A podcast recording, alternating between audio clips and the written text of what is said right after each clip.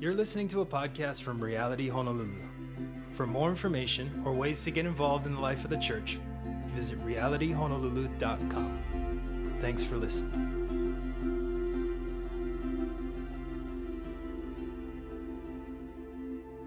God, we thank you that we have it in our hands, readily available, and that it is a light unto our path and a lamp unto our feet. And so, uh, Holy Spirit, minister to us, speak to us. We are in need of hearing from you. God, have your way. Would you anoint my lips? Would your word, by the power of your Holy Spirit, dig deep into our hearts and implant itself? Um, we hold it as an anchor to our soul. Pray these things in Jesus' name. Amen. So fun. Uh, love that time of worship with you guys. Uh, church, like I said last week, and if you've been with us, I believe it is out of God's kindness to us that the exact spot in Scripture that we've been in and studying is so very applicable to this current state of things and very changes that we're having to make as a church. Like if you look at other churches, they're like stopping series and going to the book of Acts to exactly where we already are in. And uh, guys, that is just so kind of the Lord that there can be some stability even with what we're reading in Scripture, that we can still be the church and still get dig into God's word. And uh, as you know, we're in the book of Acts, chapter two, and we're in this three uh, week three of a five part series of what we're calling the blueprints of the church. And we're taking five weeks to dig into and expand upon the last few verses of the book of Acts. And these verses describe the practices and the rhythms of the early church and how they went about meeting uh, together around the person of Jesus. And what we want to do is use that Use the Word of God, use it uh, as a template and a blueprint. Really, we see it as a guide that we can learn and follow suit from with the things that they did. And it is so important in this season when we're not regularly meeting that we understand and know what the church is to be like and how we can participate in these rhythms and these practices to gather around Jesus. And there is more uh, that encompasses the church than this little description in the book of Acts. But in this section of scripture, we see the basic DNA uh, of what the church, God's people, is. And if there's ever a reminder that we need, is that the church isn't a building, right? The Christians worldwide are learning that. But rather, the church is a people and it's a people gathered around Jesus. And so let's uh, read with me uh, Acts 2, uh, 42 through 47. So if you have a Bible, uh, turn with me to Acts 2, 42 through 47. There are no screens right now, and you will not be seeing this. So if you have a Bible, please do that. Uh, but let's read the text and draw out a few things for a time for our time today. I'll be reading out of the NIV as usual. It says this, Acts 2, 42. They devoted themselves to the apostles' teaching and to fellowship and to breaking of bread and to prayer. Everyone was filled with awe at the many wonders and signs performed by the apostles. All the believers were together and had everything in common. They sold property and possessions to give to anyone who had need. Every day they continued to meet together in the temple courts. They broke bread in their homes and ate together with glad and sincere hearts, praising God and enjoying the favor of all the people. And the Lord added to their number daily those who were being saved. So, what we see here is that the church learns, gathers, shares, remembers, and worships. So, looking back at our first week, just two weeks ago, we looked at the idea that as followers of Jesus, as disciples, right, in essence and by definition, means that we are learners. We are constantly learning. We're a learning people. And we are learning from our rabbi, and that's Jesus. And we're to emulate his life for our own. A more familiar idea of discipleship is apprenticeship right? That we study and we take on the very nature of our teacher, that being Jesus. And what's so interesting is that for the first disciples, right, their classroom uh, was very unconditional, right? It was it was walking and eating, and it was uh, on boats in storms. It was uh, through sermons, through seeing miracles performed. It was through persecution it was being with Jesus for three years in his presence. That's how they learned. That's how they apprenticed Jesus. And by doing that, they learned about who God was and what it meant to follow him in all sorts of different ways. And so you could say that their apprenticeship was very hands on and farthest from ordinary, structured, uh, than, than normal. What's so interesting and applicable to this is for us now, so many of us can really be thrown off because the way in which we are normally engaging with God and that we normally worship and that we normally learn and apprentice Jesus maybe feels off, right? Because it's different because you're watching this through Facebook instead of in a cafeteria, which I wish I was with you right now. But for us, church isn't normal. And for some of us, this isn't comfortable, right? This isn't comfortable for us. It's not what we're used to. But a good reminder is that despite our classroom setting, that Jesus, our rabbi and our teacher, still desires to meet with us. And I believe teach us and grow us in even deeper and more profound ways than we would have than would ever have happened if all of this didn't happen. And I would go as far to say that God wants to make something beautiful out of this. Because that's what he does. We cannot forget the nature of God. His nature does not change because the world is changing. That's not how it works. What God does is he makes beauty from ashes.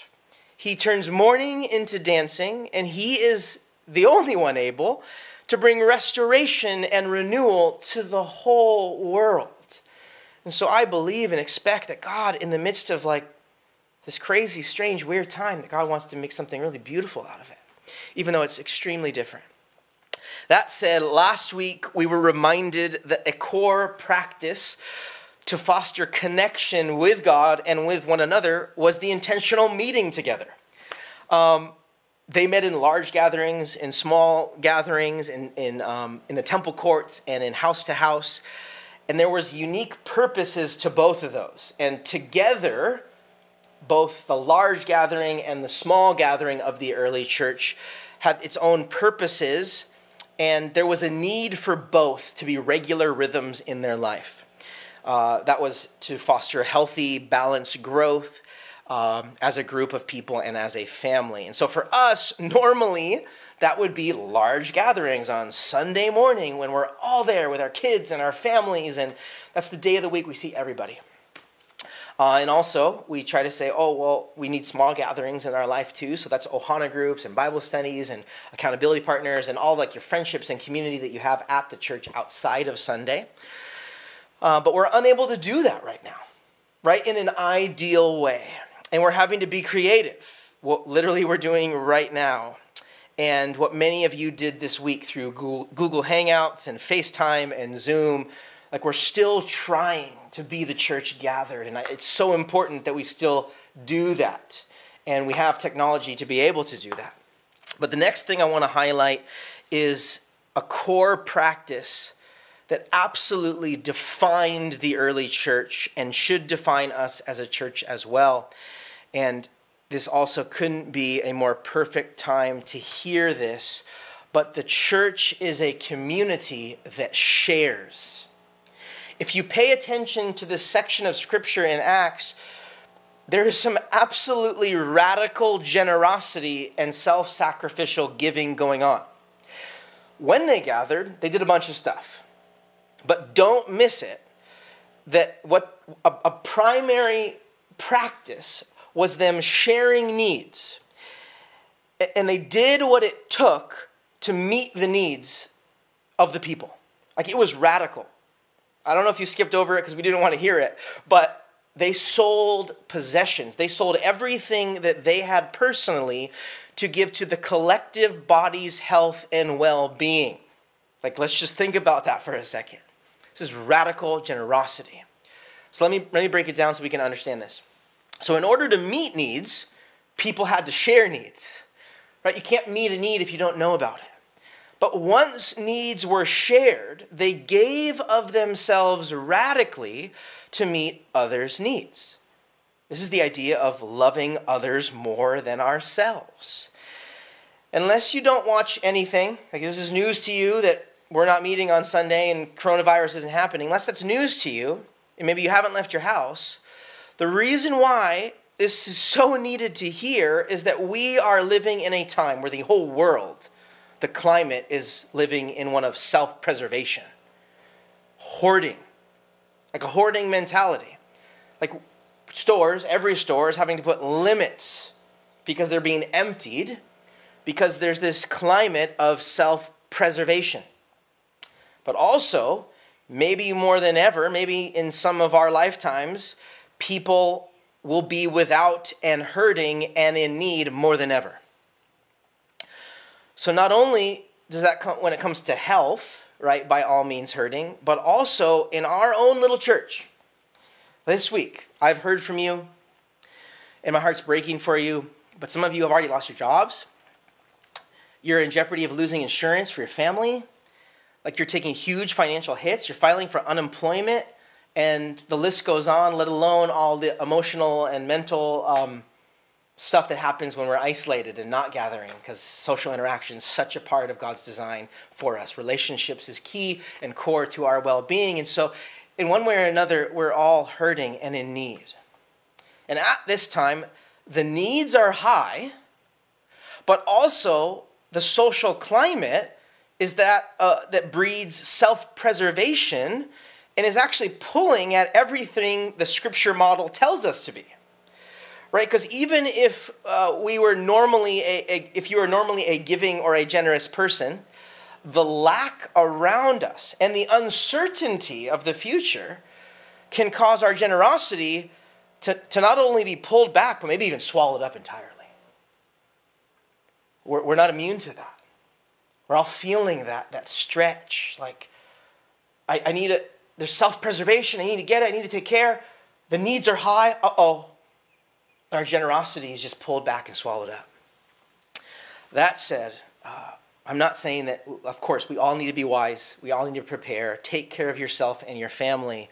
I'm not saying don't do that. But when Jesus' first apprentices, the 12 disciples, um, wanted to know what the most important thing to do was, there's a lot they were learning. They're trying to take it all in. It was very countercultural, everything that Jesus was telling them to do. They were seeing things they never saw before. Jesus, what's the mo- most important thing? Like, what is the greatest commandment that we need to follow? And Jesus, in Mark 12, 29 through 31, says, The most important one, answered Jesus, is this Hear, O Israel, the Lord our God, the Lord is one. Love the Lord your God with all your heart and with all your soul and with all your mind and with all your strength. The second is this love your neighbor as yourself. There is no commandment greater than these. If you see there, Jesus at the end intertwines the two. Right? There is a strong correlation between the way in which we love Jesus is the way we love others. And the Bible would even go as far as to say, if you're not loving others, then you're not loving me. If you're not taking care of the poor, then you're not taking, then you're not loving me. There's a very strong correlation that if we love God, that means also that we love our neighbor as ourselves. In the early church, like, didn't forget that. They grabbed hold of that and they practiced this. As they gathered, like, they their, their, their practice of sharing needs and meeting needs was to foster and cultivate this. Right? It, it doesn't mean that this is only supposed to happen in the church. Please no, don't don't don't hear that. But I do believe that maybe it's supposed to start in the church, but absolutely not in there.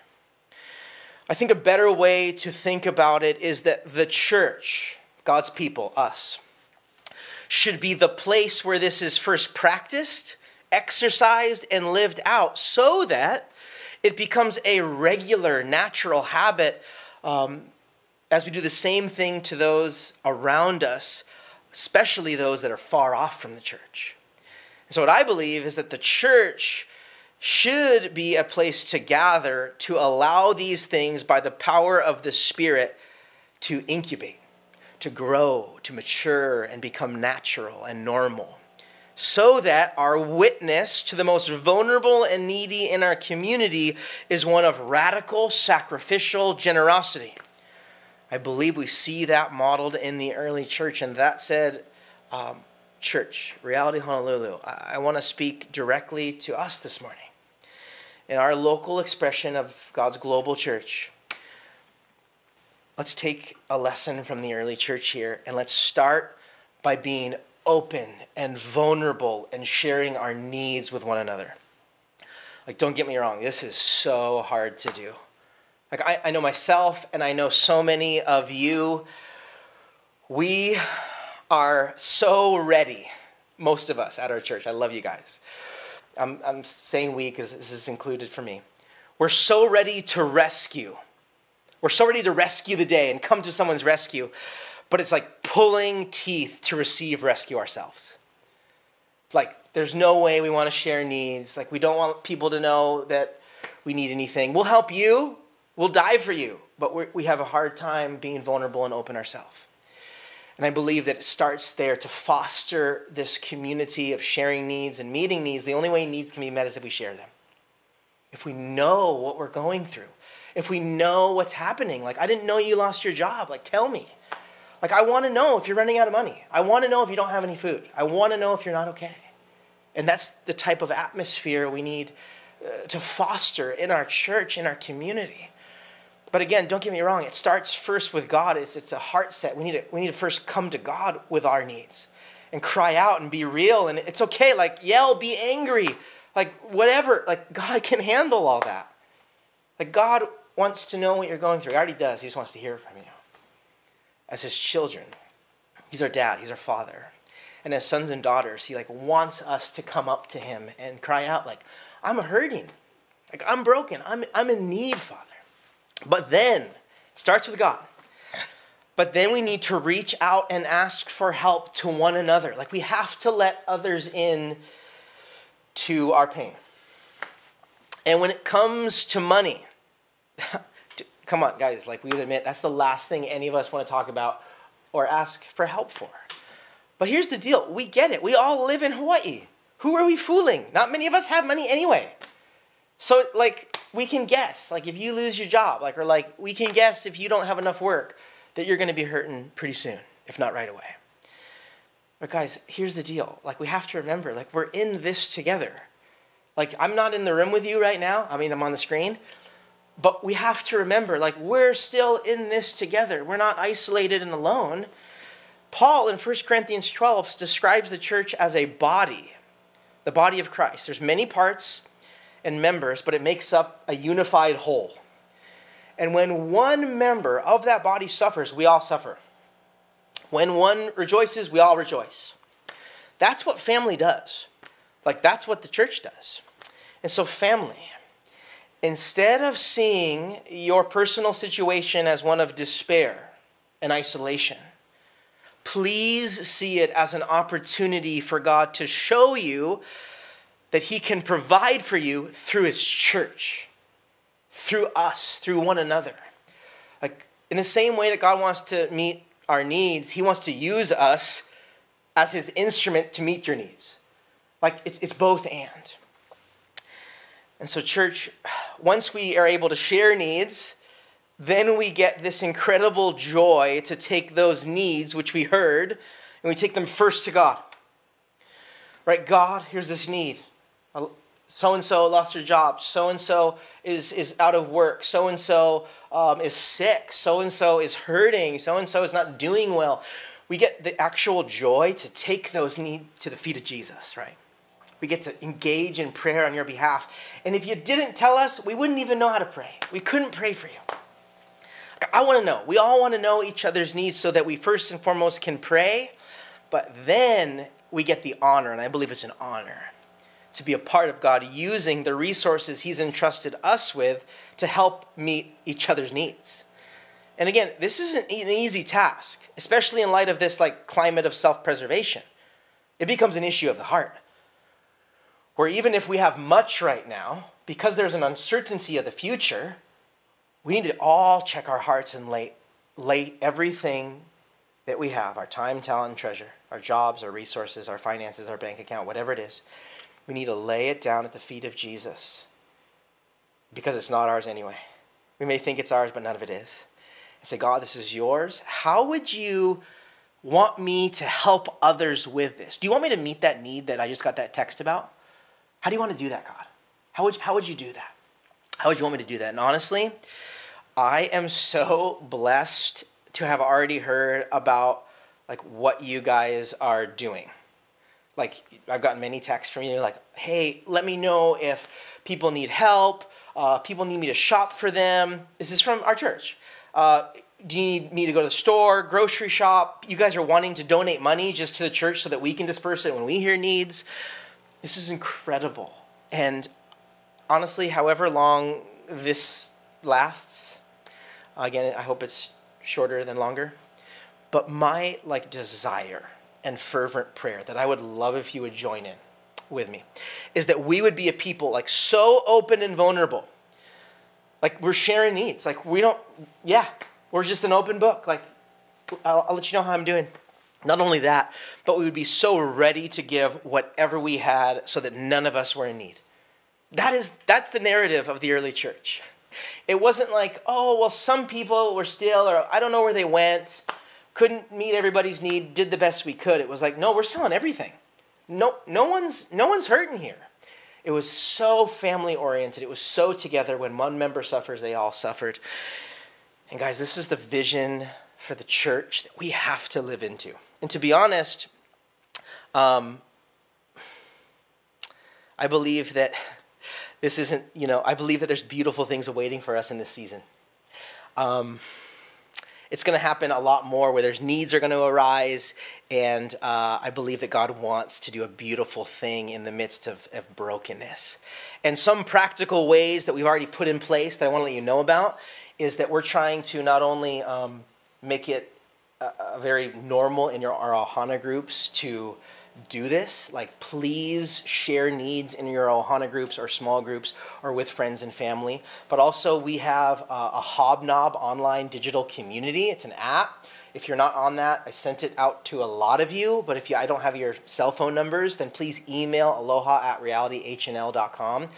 That's going to be probably the best way that we can ask for prayer and share needs. But also, as always, you can reach out to the church on any email or on any um, social media.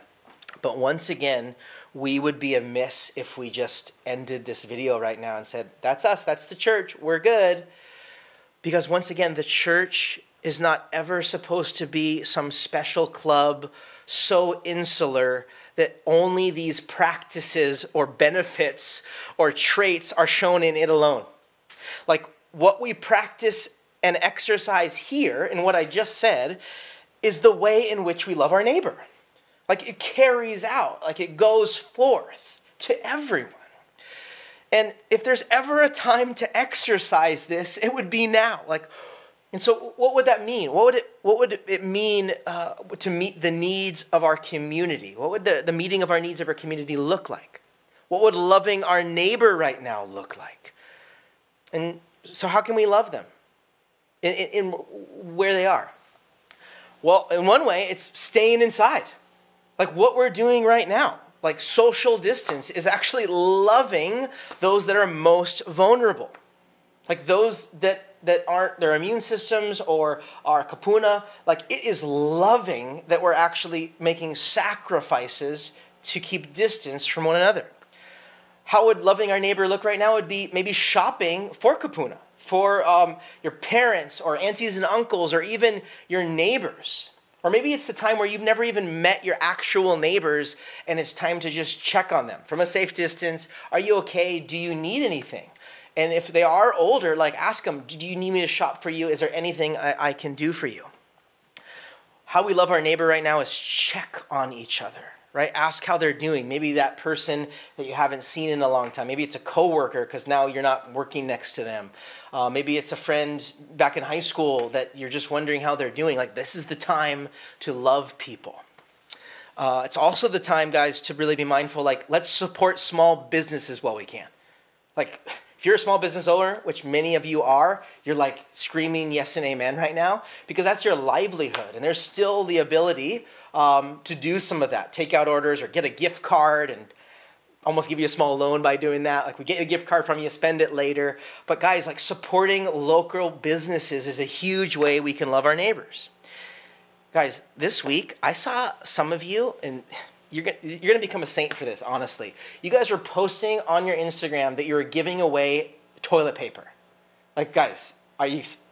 I was. Like, it just made me so happy because literally that's the thing that people are hoarding, and you are giving it away. Like that is the church. I know that's so silly, but that is so real right now. Um, guys, the way we can love our neighbors is be kind. Like, and the list goes on. But to sum it up, the way in which we do any of this in the church or outside of the church is that we look for those in need and we take those needs to Jesus and we ask how we can be a part of meeting those needs. Right? Either in the church or outside the church, in order to live out any of this, has to come from the Holy Spirit doing the work in our own hearts and freeing us from living out of self preservation and rather living, hearts, uh, living our lives from a place of radical, self sacrificial generosity. And as apprentices, like there is no need to look any further for a model example of this than the life of Jesus. Like the lifestyle of Jesus is perfectly lived out to the point of death with our loving Lord and Savior and our Rabbi King Jesus. Like the lifestyle of sacrificial giving is summed up in his life. And the culmination of this, of his life, is what he did upon the cross. Right? He gave his life to save us. He took our place for us. Like we deserved to die for our sin. But he took our sin and he paid our debt for us, and he did it by giving up his life. This is the definition of radical self sacrificial generosity. And so look no further to a more radical, self sacrificial, and generous person than our Lord and Savior. That is why it's so important that in this season, that we cannot forget the cross. Like we cannot forget the sacrifice of our Lord and Savior and what he did on our behalf. And that's why a practice that the early church would regularly do, that we're actually going to talk about more next week, but we want to do today, is take communion. And so if you're in your home right now, uh, if you haven't already, please grab some bread or crackers or some juice and a little wine. And I want to take a moment and lead us through communion. And so, if you have that um, in front of you, Jesus instituted this. And he said, As often as you do this, do it in remembrance of me. As you take the bread, remember that my body was broken on the cross for humanity. And then as you take the juice, that my blood was spilt out on the cross on your behalf. As often as you do it, do it in remembrance of me. And so let's do that now and take a moment just to pause and reflect upon the cross.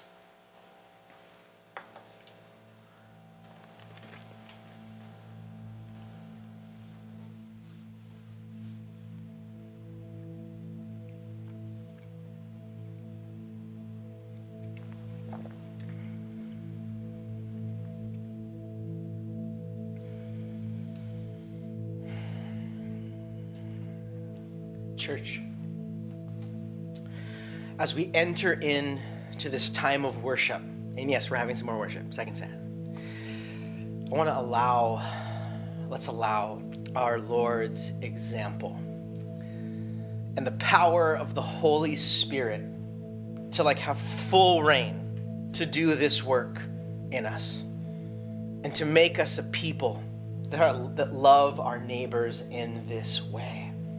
Let's do that now.